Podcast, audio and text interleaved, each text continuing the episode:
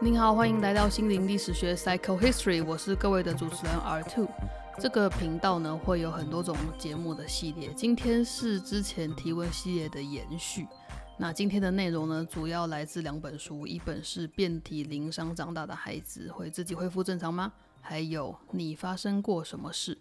那这两本书呢共同的作者是裴里医师，那另外一本书就是你发生过什么事这一本呢的协同作者还有欧普拉。那我们在前几期呢有比较仔细的介绍过书的内容还有结构，所以如果你有兴趣的话呢可以往前去找一下。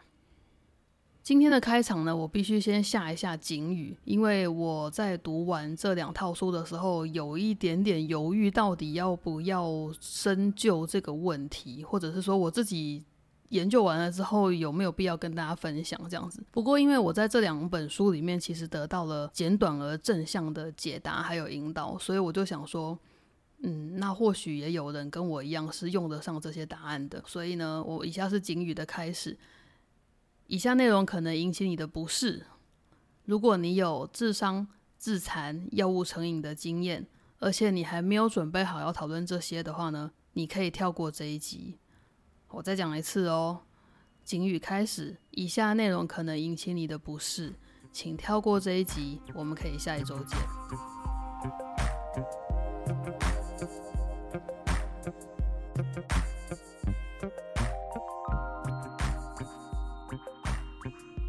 今天我在问的问题其实就是有关于自残的行为，在台湾大概比较常见的还是用美工刀划手腕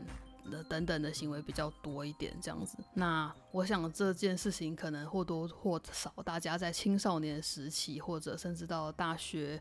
就业之后呢，无论是自己经历过或者是身边的朋友同学都有可能经历过。然后每当有这样子的状况出现的时候呢，其实身为朋友大家都会蛮谅解的，然后希望可以支持他，然后当然心中有一小小部分就希望说就是希望他不要再这样做了，因为看起来真的有点痛。也就是说做这件事的人其实很难解释，甚至无法解释说为什么他要这样做。当然大家可以唯一确定的事情就是他做的时候会比较舒服一点，而且其实也没有真的很大的伤害，所以何乐而不为呢？那不做的人呢其实是完全没有办法体会或无法理解，或者甚至有些人尝试过一次呢就哇靠真的不行，所以就更不能理解为什么会有人继续这样子做。这件事情的成因呢其实随便一查网络的话呢其实也会有很简短的说明啦，不过我在书里面发现他说的比较仔细而且精确一点，所以呢今天就在这两本书里面呢找到了我脑海已经存在很久的问题的答案这样子。遍体鳞伤长大的孩子还有你发生过什么事这两本书呢，他说这个行为其实不一定需要模仿外在环境才会发生，这个行为其实是可以自学的，就是会自己发现的。为什么会发现呢？因为它是一个还蛮自然的大脑跟身体的反应的机制，可能不一定需要什么媒体的助长或同侪的行为，一个人他在痛苦的时候就会发现这件事情。我们从最严重的状况讲起好了，就是呢如果人有创伤的话，在自残的时候呢它会产生解离的状态，就是 dissociation。 那因为呢那是他好像重新经历过那个创伤发生的时候，创伤发生的时候非常的可怕，所以那个时候他的大脑的压力的反应机制是把自己关闭起来然后解离，让自己不会感觉到痛苦。而在经历了那些事情之后，如果这个人他又遭遇到了压力，他可能会自伤，然后让大脑跟身体发生一个适应这个伤口的反应，就会很像当初经历创伤的时候的那个解离的感觉。这个反应呢会释放内啡肽还有脑啡肽，这两个字有点怪然后也不是很好念，所以我稍微讲一下。内啡肽是里面的内，非是口字部是非的非，太是肉字边然后太阳的太，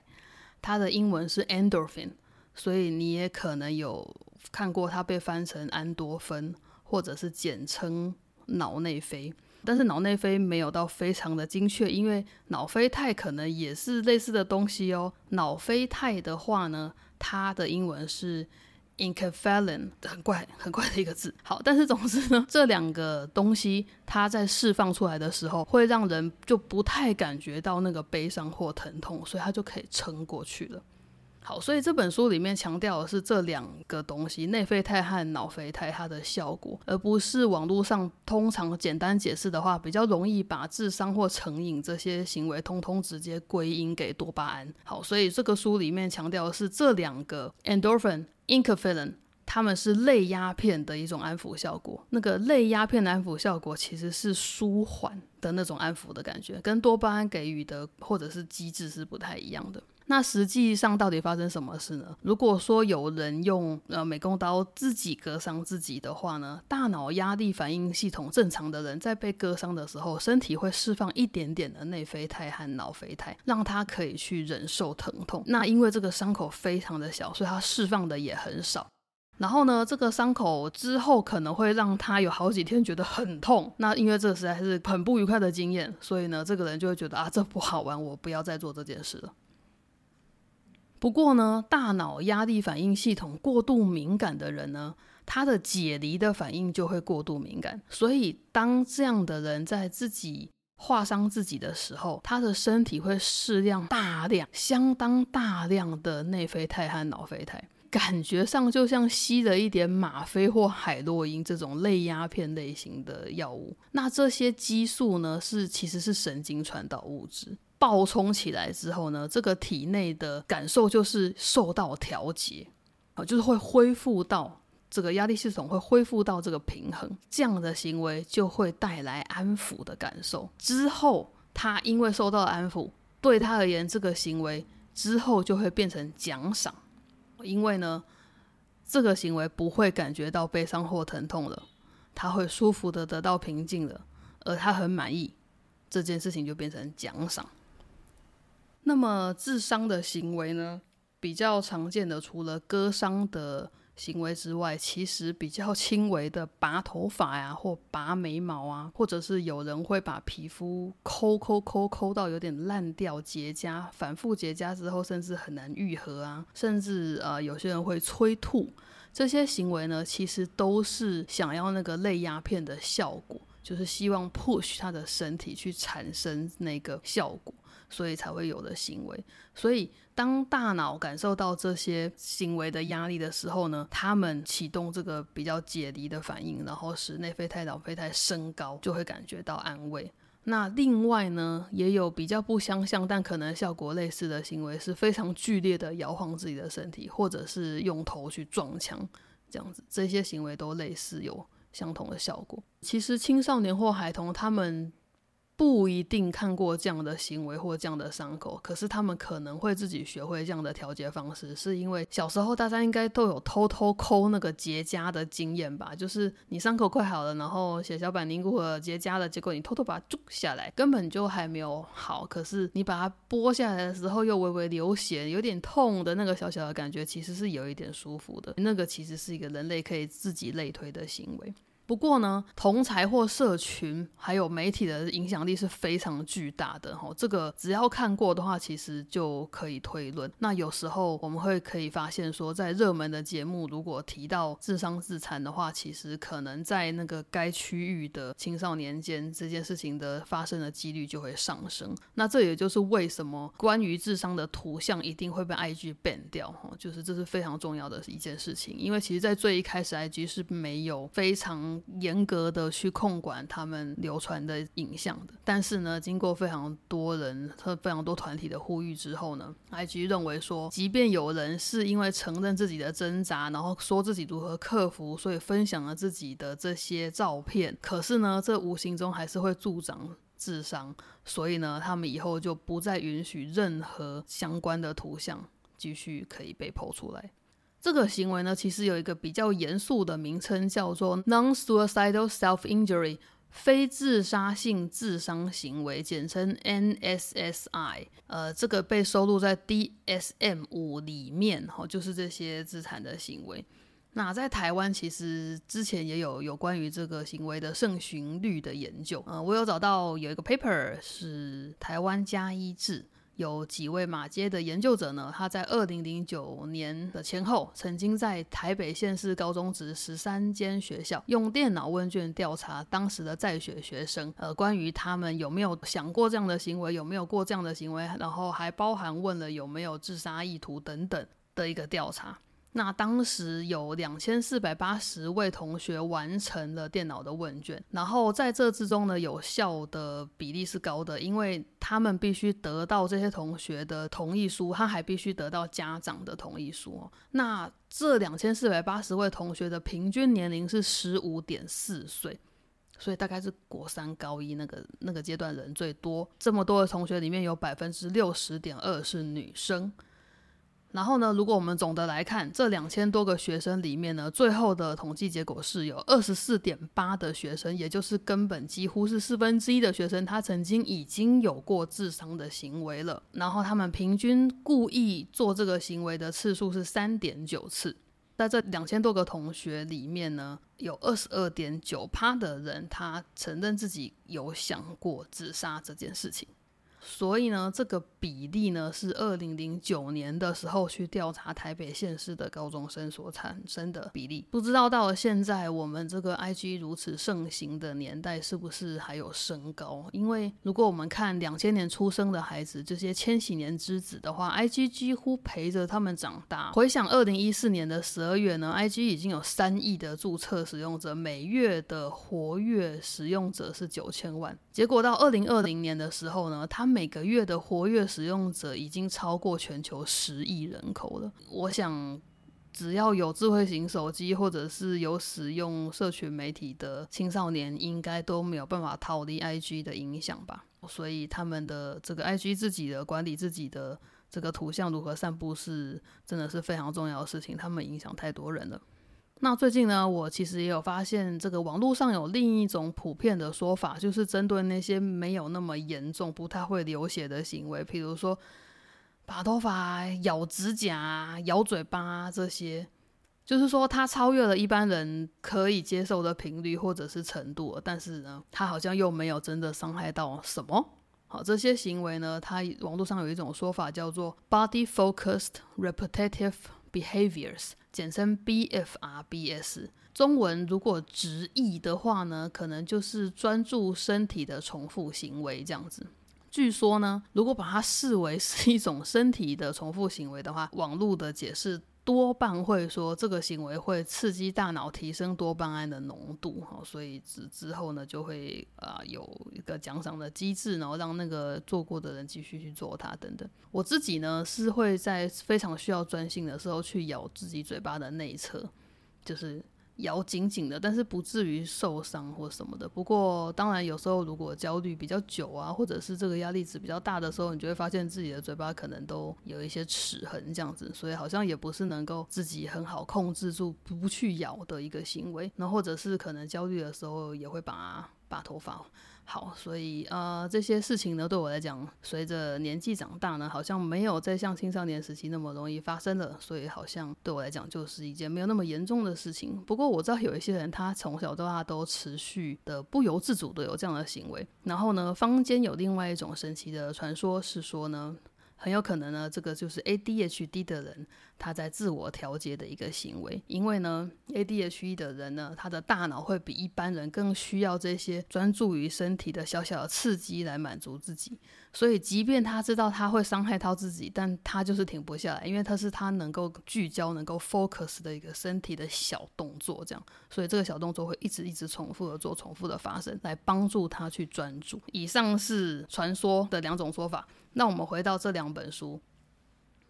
书里面有提到，当然就是说如果我们自己身体内的反应不足以安慰到某些人的话呢，有些人当然就会向外去寻求东西来刺激身体嘛，那想当然就是会有毒品使用的现象。在书中提到呢，他们的调查是在美国有尝试过毒品的高中生里面呢，其实只有 18%到20% 会在尝试之后反复的去使用，只有这个%的人会觉得那个平静的感觉非常的舒服。而他们为什么会调查这件事，是因为培理医师发现在这 20% 里面其实有比较高的比例，他们的儿童成长期的负面经验其实比较高。儿童时期的负面经验呢，大家可以去参考前几集有稍微说明一下。其他趴数的青少年呢，他们可能就没有那么多负面经验的话，他其实试过之后可能就不会再试了。那至于毒品的类型呢，类鸦片药物的感觉跟解离是比较像，所以有些人会很喜欢那个比较像解离的感觉。那其他人比较喜欢另一种刺激的感觉，所以呢他可能会选古柯碱或安非他命。这样的刺激呢跟另外一种面对创伤的反应其实也很像，就是说其他的这两种药物呢会让身体产生一个高度警戒的反应，它会导致急剧增加神经传导物质多巴胺还有肾上腺素，它们会快速的分泌。那这样子呢会有一些快感，然后呢也会马上就像面临战或逃的这个压力反应，感觉起来呢就会比较刺激。那也因为这样，他在那个当下可能会判断力不是那么好，然后也比较容易导致攻击性这样子。好，那想想呢，这真的是很棘手的状况。然后其实一个小孩要好好活到成年人好像非常非常的困难，我就很庆幸大家现在都在这里这样子。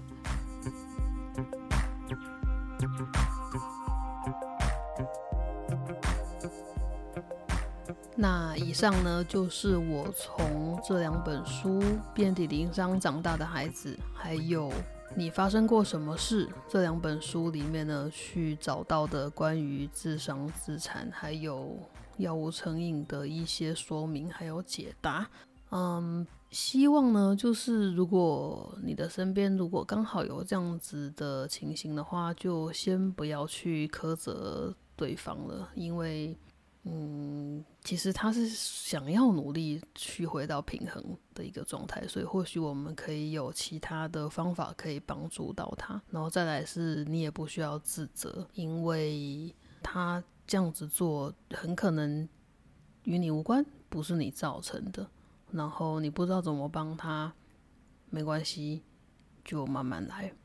另外呢，关于这个议题，我想要推荐另外一本书，它是虚构的小说，它的作者是 Gillian Flynn 吉利安·佛林。这个作者很有名哦，他写了3本小说，应该台湾都卖得非常好。最有名的应该是《控制》 Gone Girl， 因为它有拍成电影。第二有名的应该就是我想要推荐的这一本叫做 Sharp Objects 利器。那第3本呢叫做暗处 Dark Places。利器 Sharp Objects 这本书非常非常非常的精彩，然后呢它的结构上面其实整体的铺陈呢会比它的 HBO 翻拍版还要好看。小说大概是2006就写完了，不过在2018年的时候 HBO 推出了这个小说的惊悚迷你影集，总共8集。那它铺陈的其实非常的细致，然后画面非常的棒，因为演员是艾美亚当斯，然后呢他真的演得出那个主角的深沉。这个故事的开头就是说女主角叫做 Camille Preaker， 她呢回到自己的家乡去采访一件惊世骇俗的凶杀案，而且这个凶杀案不止一件，好像是连续杀人事件这样子。那当她回到家乡的时候，同时呢就要面对自己的家庭关系。那为什么会在这一集推荐呢？就是因为 Camille 身上有相当惊人的自伤的伤疤，然后并不是要推崇这个行为，但是呢在这部小说里面，我第一次看到有人可以把自伤跟书写还有女性主义等等的思想或感受非常完美的融合在一起。然后呢在看小说的时候，其实一步一步的你就会感觉到那个很强烈的很令人窒息的家庭关系的压力，然后也解释了主角为什么有这些行为，跟他透过这些行为得到什么解放。然而他真正面对心中最大的心魔的时候，他又是如何去破除自己当时一切的迷思等等。那所以我会蛮推荐你先读小说再去看那个影集，如果你完全没有看过的话。那影集的部分呢，它其实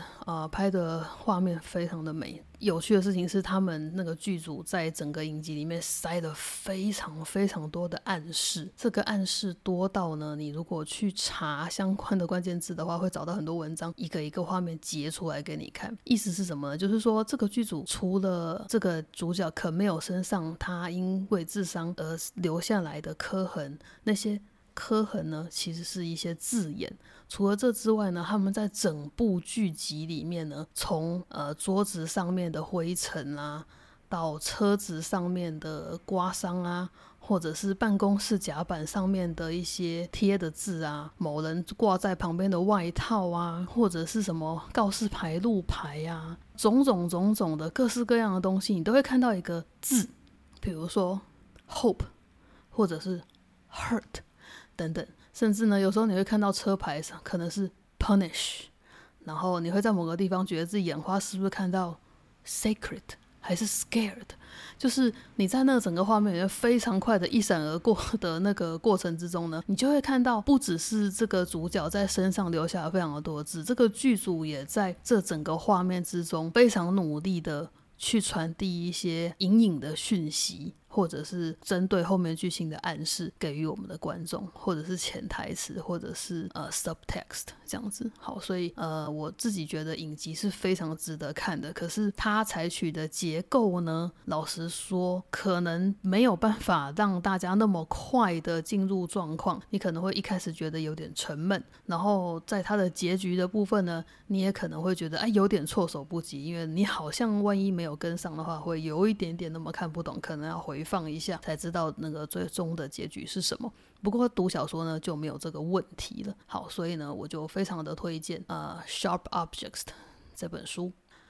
最后呢，我再讲一次今天的主题的两本书的书名。第一本是遍体鳞伤长大的孩子会自己恢复正常吗？ The Boy Who Was Raised as a Dog， 他的作者是培理医师和调查记者玛雅·萨拉维兹。另外一本书是你发生过什么事，关于创伤如何影响大脑与行为，以及我们如何能疗愈自己，作者一样是培理医师，另外一位作者是欧普拉。好的，非常感谢各位来心灵历史学这边玩，然后今天的议题有一点沉重，我有时候好像没有办法讲得很顺，就希望大家见谅一下。如果呢你听完最近的系列有想要聊天的话，欢迎你去 IG 的讯息盒。然后最后呢，关于这个频道请记得按赞留言加分享，订阅频道并开启小铃铛，感恩。我是 R2， 心灵历史学，下回见咯，拜拜。